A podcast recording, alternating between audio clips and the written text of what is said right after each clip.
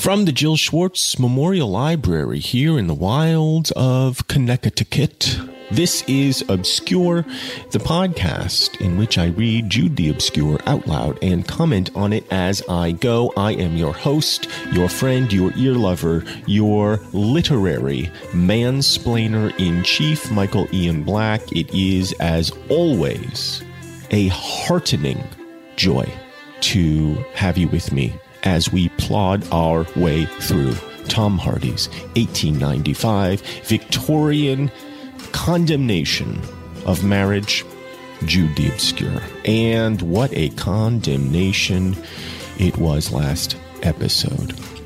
Now, I should note for the record that I invited my shitty little rat dog, Jack Jack, into the Jill Schwartz Memorial Library for this recording. He declined as I was making my way through my Connecticut manse, I called to him, Jack, Jack. Uh, he looked at me in that curious dog way, with head a tilt, eyes wide. I indicated that I would be heading to the Jill Schwartz Memorial Library.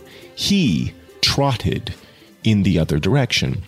I followed, thinking perhaps he had misunderstood my intentions. I said to him, Jack, Jack, we're going to do an episode of the podcast. He curled on his little doggy bed and uh, rolled over so that his stomach was facing me. In other words, he was saying, You may pick me up, but I don't want to go. So I record today alone and it is a special day here in the wilds of Connecticut because it is my son's high school graduation today. And uh, I would like to say that I'm teary at the prospect. I am not. I am clear eyed. I may grow a little teary as the hour approaches, but for now, I am primarily uh, relieved that he has made it through and full of love for him, excited for him as he embarks on the next step of his life, which uh, in the immediate future is sitting at on his ass all summer playing video games. So I'm excited for him to do that because that will make me very proud. We have his high school graduation uh, later this afternoon a little bit of family has come in for the occasion my on my wife's side. And uh, they have all trundled off to the museum of natural history in new york city this morning. And so i am as i indicated alone. And perhaps it's a good thing because there could be some racy scenarios developing here in Jude the Obscure. Arabella has just secured a phial P H I A L, of some love potion number nine, some pre Viagra Viagra, something in liquid form that she has placed into her capacious bosom. She secured it from Dr. Vilbert, the quack of Wessex County. And we do not know what her plans for this phial are, but we know they are not good because she is incapable of goodness. And if I sneeze, which it seems increasingly likely that I will, it's because allergy season has not abated here in the wilds of Connecticut. Connecticut. Connecticut. Connecticut. So she's just caught up with her husband there at the agricultural fair where last we met them and where Arabella and her dumb publican husband have been spying on Jude and Sue. And uh, Arabella is in a quarrelsome mood because she has seen how happy Jude and Sue are and she recognizes that she and her own husband do not have that self same happiness. So uh, the last sentence was, and they left the tent together, this pot bellied man and florid woman, in the antipathetic, recriminatory mood of the average husband and wife of Christendom. Now, Thomas Hardy, I believe, was married. One can only imagine how his wife felt about Jude the Obscure because it is just one lashing after another towards the institution. In the meantime, the more exceptional couple and the boy still lingered in the pavilion of flowers. Right, Arabella and her big oaf of a husband were hanging out in a simulated bar, the Low, and this exceptional couple and the boy are hanging out in an enchanted palace, a pavilion of flowers, the High an enchanted palace to their appreciative taste. Sue's usually pale cheeks reflected the pink of the tinted roses at which she gazed.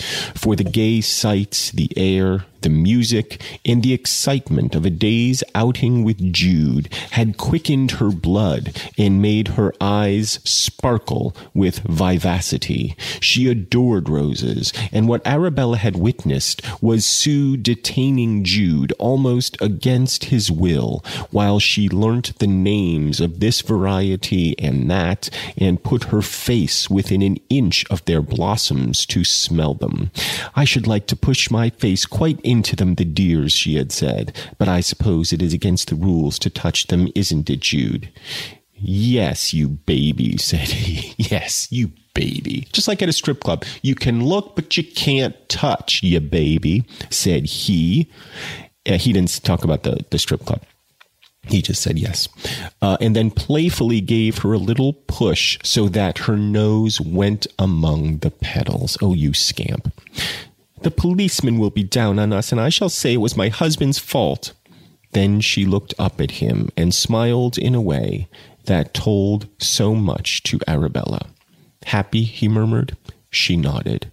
Why? Because you have great you have come to the Great Wessex Agricultural Show?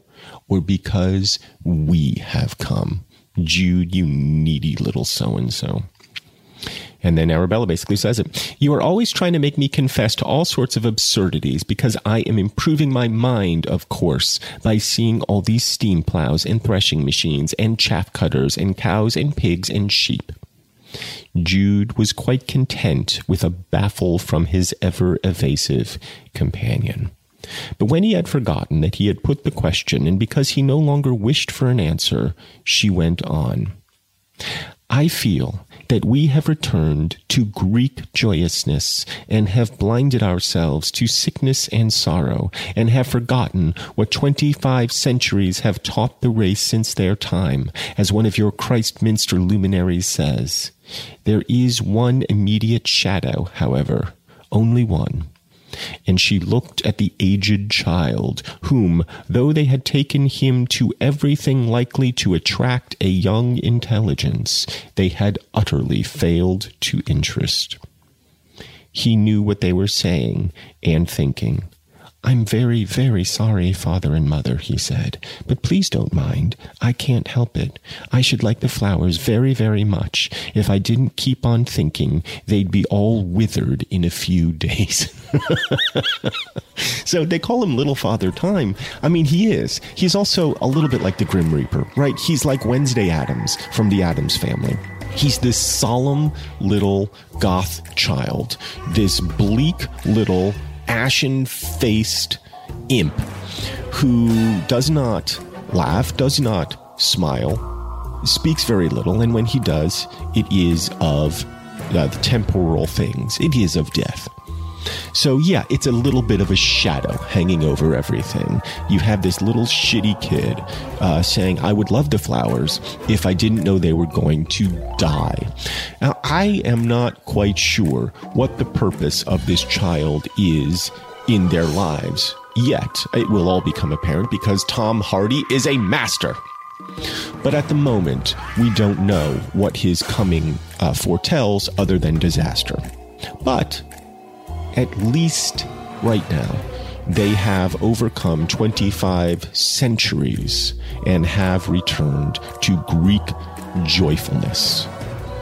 They have been looking at roses and smelling their blooms and feeling as if they are in a palace of happiness.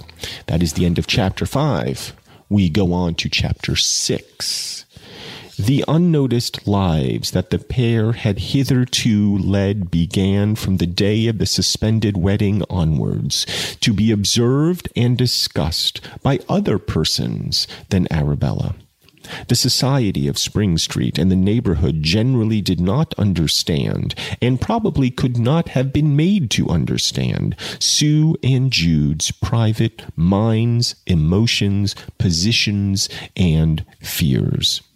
The curious facts of a child coming to them unexpectedly, who called Jude, uh, who called Jude father and Sue mother, and a hitch in a marriage ceremony intended for quietness to be performed at a registrar's office, together with rumors of the undefended cases in the law courts, bore only one translation to plain minds little time, for though he was formally turned into Jude, the apt nickname stuck to him, would come home from school in the evening and repeat inquiries and remarks that had been made to him by the other boys, and cause Sue and Jude, when he heard them, a great deal of pain and sadness. The result was that shortly after the attempt at the registrars, the pair went off to London, it was believed, for several days, hiring somebody to look to the boy. When they came back, they let it be understood indirectly and with total indifference and weariness of mien that they were legally married at last. Sue, who had previously been called Mrs. Bridehead, now openly adopted the name of Mrs. Fawley. Her dull, cowed, and listless manner for days seemed to substantiate all this. Well, after all that, we have dispensed with their marriage in a couple of sentences. They uh, went on a train. They went to London. They filled out some papers. They came back and they were at long last Mr. and Mrs. Fawley. And what seemed to prompt this change in their lives were the wagging tongues of strangers, people on, string, on Spring Street, spreading malicious gossip, children at the school bullying father time, young time, and uh, uh, telling him all sorts of terrible things about his parents, which much aggrieved them. Although I can't imagine it bothered the kid very much because nothing bothers that kid. So if he came home and said, Hey, mom, everybody's saying you're a whore, uh, yes, that would upset her. But I don't imagine it would it would upset him very much. Because after all, we're all just going to wither and die, even the hooers among us.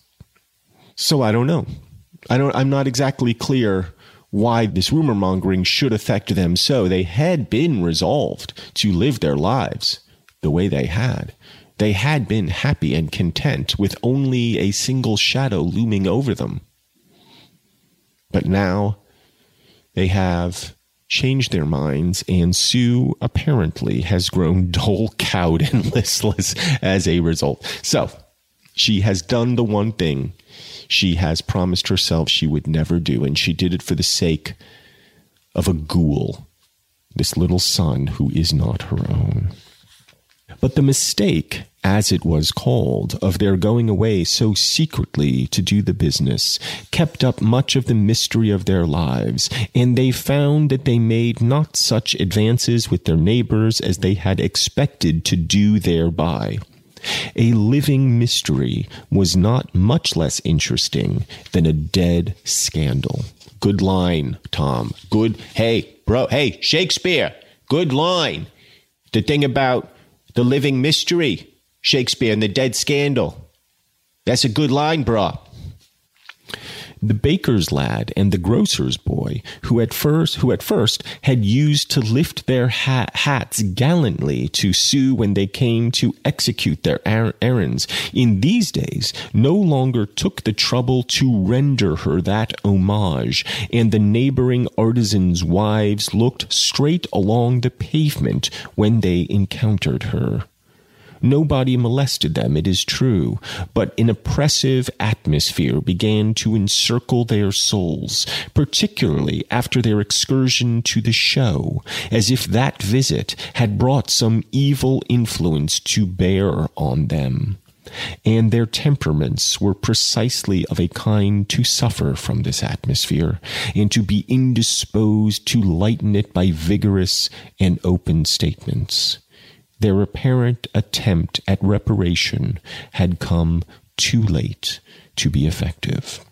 You know, an interesting uh, point just of inquiry from my brain, perhaps to yours, is if you recall, Phillotson, when he had his own scandal back there at Shaston, you remember Sue had left him and had created uh, quite a living mystery of his own, had been called into the uh, the school board meeting basically, and they had said, "We we can't have you teaching here because of your licentious lifestyle." In so much as you let your wife leave you you know, without repercussions. And it was the hoity toity of the town, the stuffy parents, the helicopter parents, who said, Yes, yes, tut tut, we can't have this man teaching our precious, precious children. But if you recall, it was the low caste people of the town, the, the carnies, the, uh, the ride operators, and such, who came to his defense and said, you know, leave the poor guy alone. He didn't do anything. He's just he's just living his life. He's a good man. Why don't you let him teach? And then a fist fight broke out. And feathers flew and cats went into the air and a great cloud of smoke went up and all you saw were fists and feet and uh, strangled necks. Well, why uh, here in, in Aldbrickham, where Jude and Sue are living in modest quarters, creating headstones for the poor. I guess I would think the logical consistency of Hardy's thinking would be that the poor people, the salt of the earth, as it were, would not judge them too harshly for whatever indiscretions they think may have transpired between them. Uh, so it's somewhat surprising to me that all the errand boys and the lower class blue collar people with whom they are associating would turn their noses up at Jude and Sue because Hardy has spent a great deal of time glamorizing and romanticizing those very people. You remember at the bar e- eons ago in Christminster when Jude had been walking among the academics and and and trying to sniff the scented air of their farts. He walked into a bar and there he discovered life, true life, the drunken, carousing, merrymaking life. And thought to himself, ah, these this is life, these are the real people. Well, he's among the real people right now, so why are they being such dicks to them? All right, it's break time. Back in a minute on Obscure.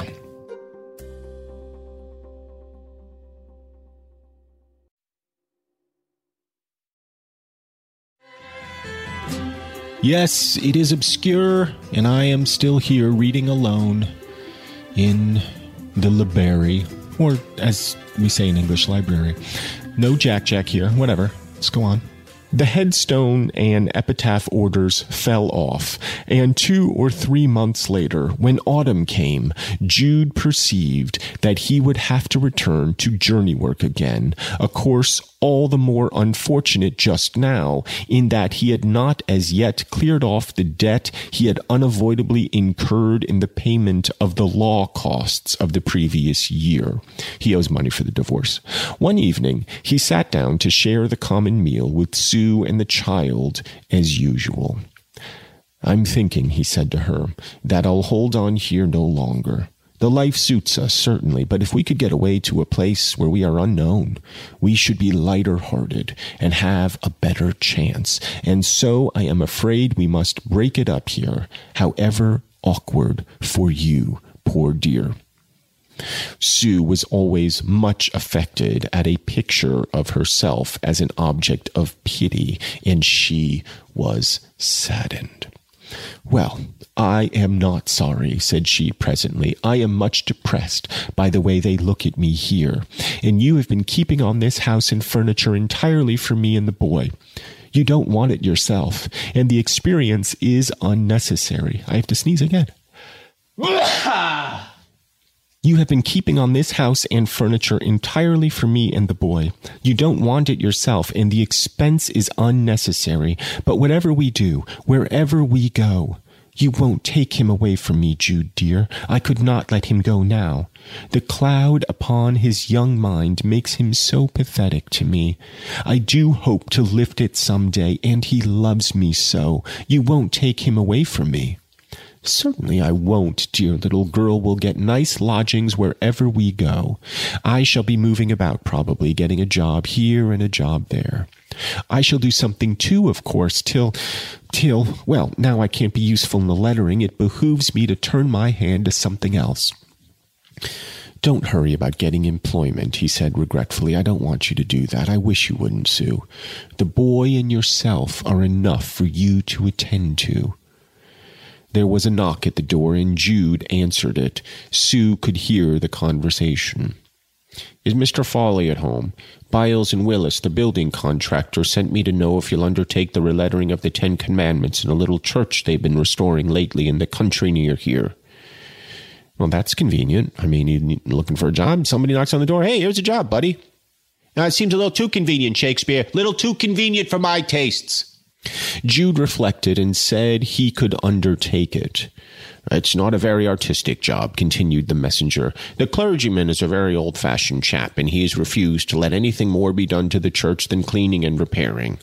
Excellent old man, said Sue to herself, who was sentimentally opposed to the horrors of over restoration. Yes, well, she would be she of the classical mind, and Hardy the architect probably have similar opinions about such things.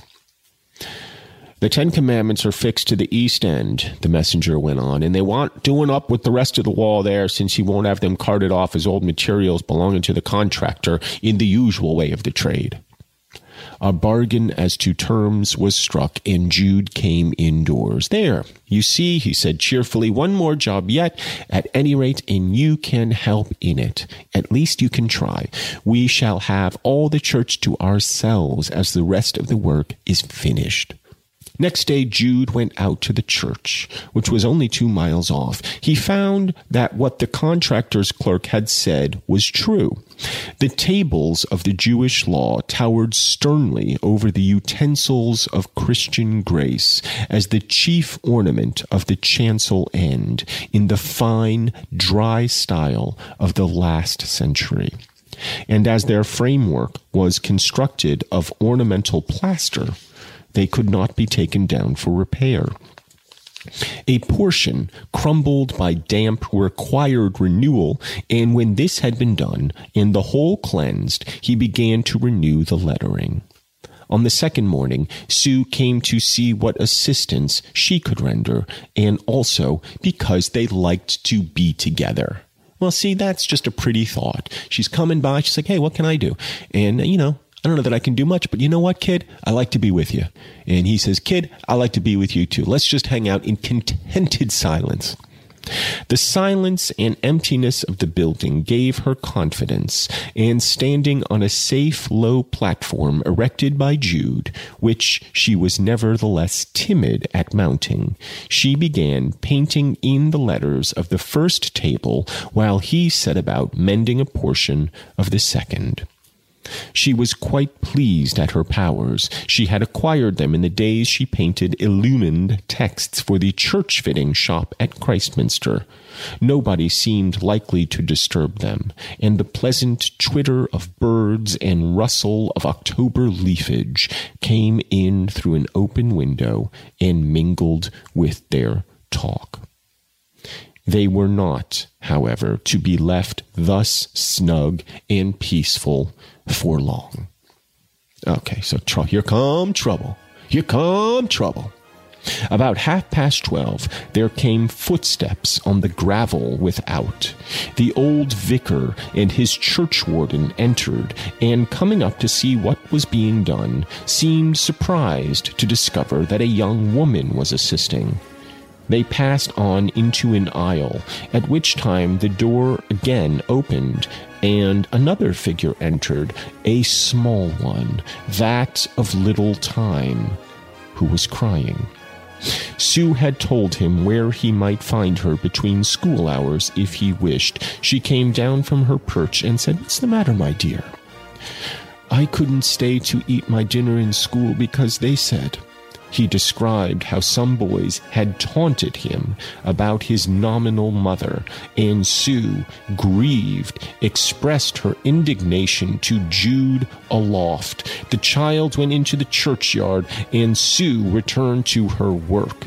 Meanwhile, the door had opened again, and there shuffled in with a business-like air the white aproned woman who cleaned the church.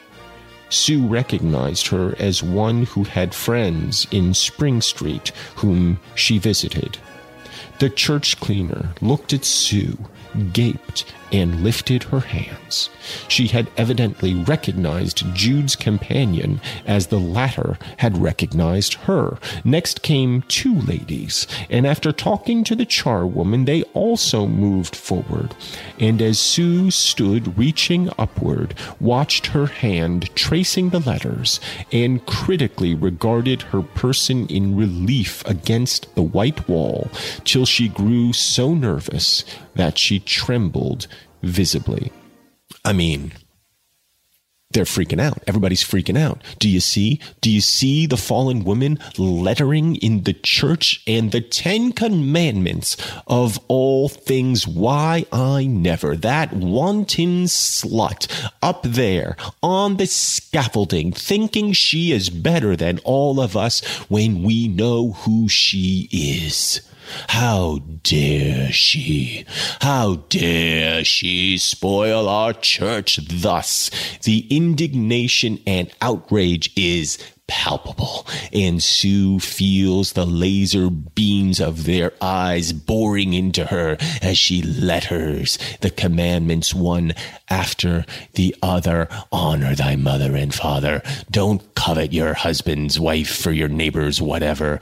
Don't fuck animals. All the commandments, one laid out after the other, and she feels it burning into her skin. They went back to where the others were standing, talking in undertones, and one said, Sue could not hear which. She's his wife, I suppose. Some say yes, some say no, was the reply from the charwoman. Not.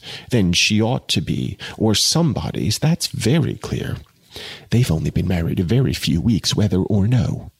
A strange pair to be painting the two tables. I wonder Biles and Willis could think of such a thing as hiring those. Yes, indeed, ladies. How dare this couple, this wanton couple, ascend the scaffolding and start repairing the word of God? Did you see? Don't you see, you ignoramuses? They are literally repairing the word of God. They are restoring to the church the dignity of a bygone age. In their own actions, they are doing, they are undoing what time has done. They are going back to an earlier era. Now, not as far back as Sue would like, of course, but they are restoring, in simple terms, that which had served others well before, the simple commandments, those of God to Moses. And yet, these women below the scaffolding, looking up, see only their own elevation above. The church warden supposed that Biles and Willis knew of nothing wrong, and then the other, who'd been talking to the old woman, explained what she meant by calling them strange people. The probable drift of the subdued conversation which followed was made plain by the churchwarden breaking into an anecdote in a voice that everybody in the church could hear, though obviously suggested by the present situation. So here comes some first rate passive aggressiveness.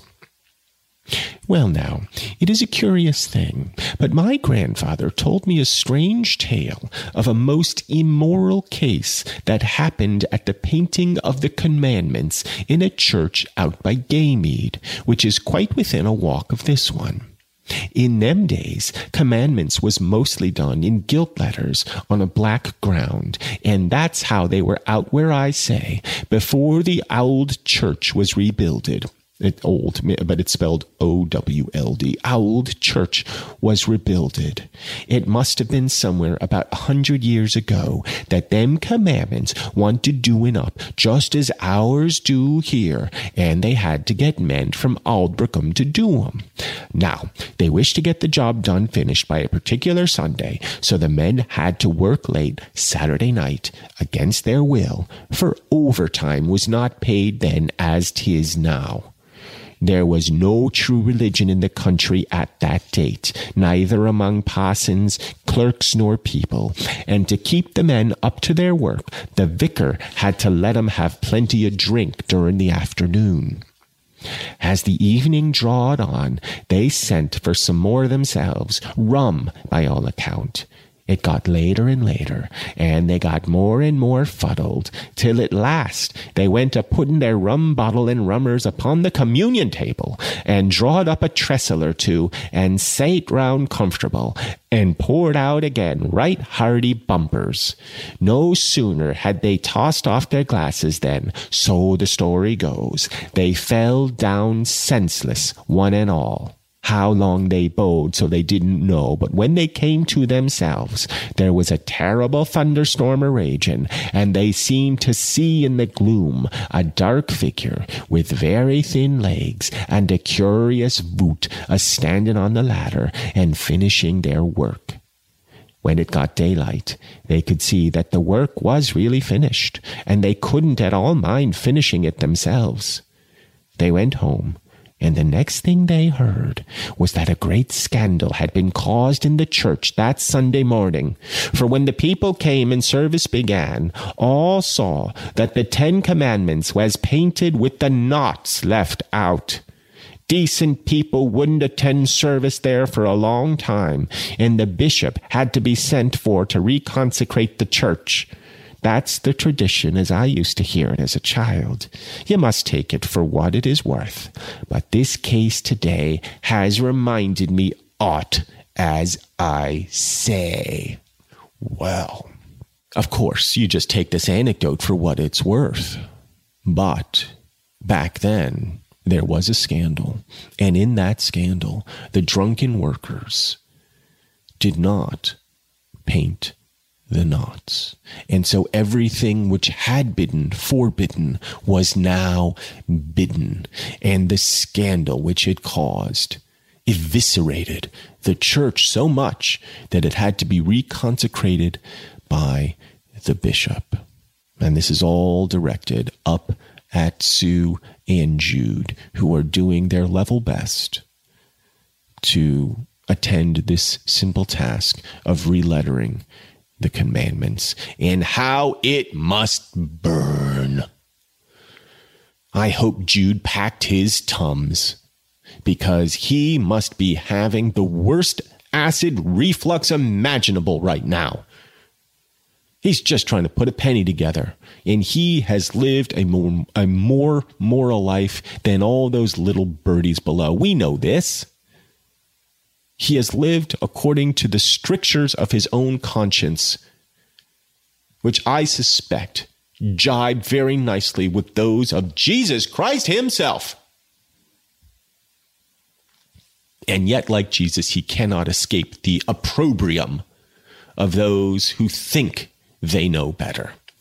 Sue has struggled her entire life to find morality, to find ethics, has struggled with philosophy, has struggled with her own nature, has struggled with psychology, though the term was not in wide use at that time. And yet here they are, the victims of a smear campaign. And with that, let's take a little break.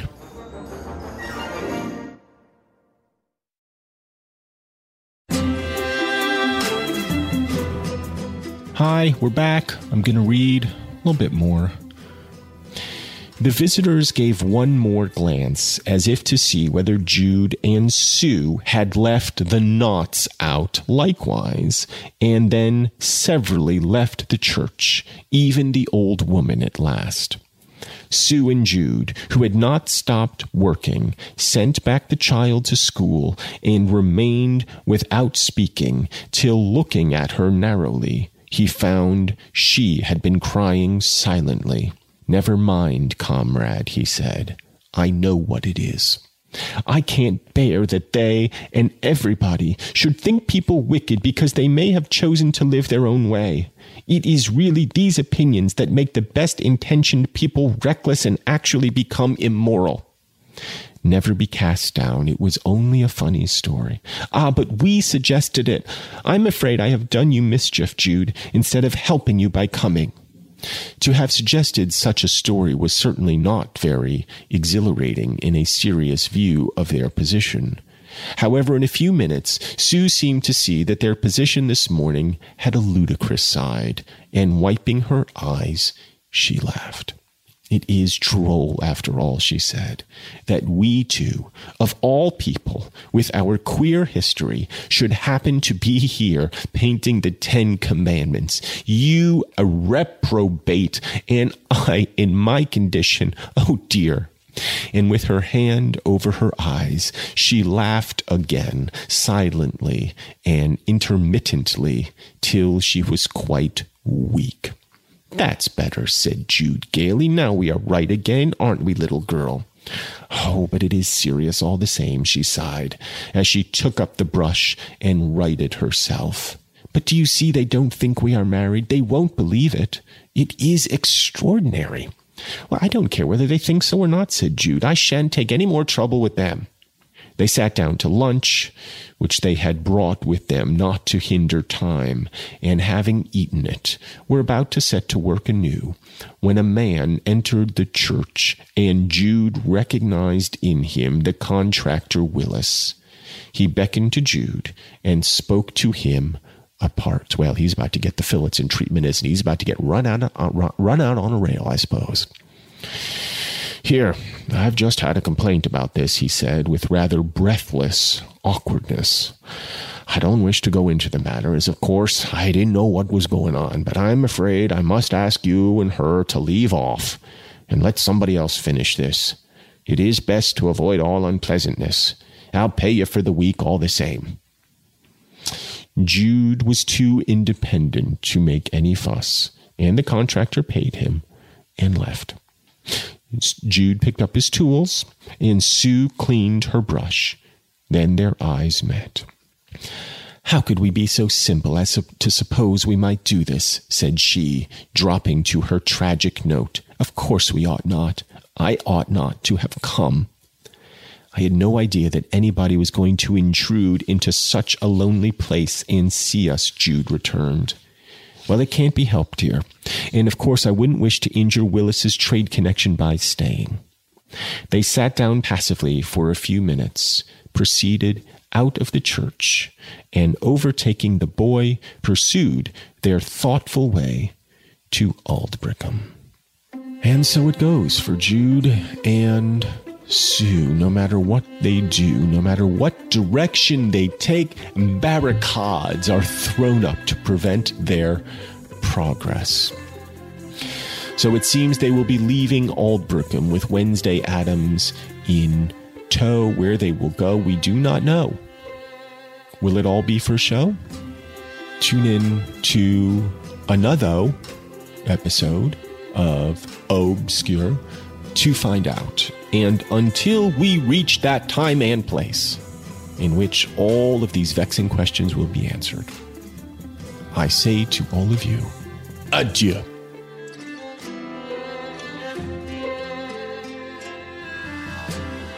Obscure is brought to you by Earwolf. For more information on Obscure, visit our show page at earwolf.com and be sure to subscribe to Obscure in your favorite podcast app like Stitcher or Apple Podcasts so you don't miss an episode. And you can talk to us at obscure with Michael Ian Black at gmail.com. If you like what you've heard, please write us a nice review on Apple Podcasts. And if you don't, why?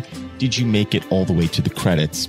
Obscure is produced by Jennifer Brennan, Mary Shimkin, and Robin Lynn, who also mixed and edited today's show with music composed by Craig Wedren. Special thanks to everyone at Earwolf, especially Chris Bannon, Colin Anderson, and the Earwolf engineer team of Brett Morris, Sam Kiefer, and Ryan Connor. If you would like information about sponsoring our show, email hello at midroll.com from the wilds of Connecticut. I'm Michael Ian Black.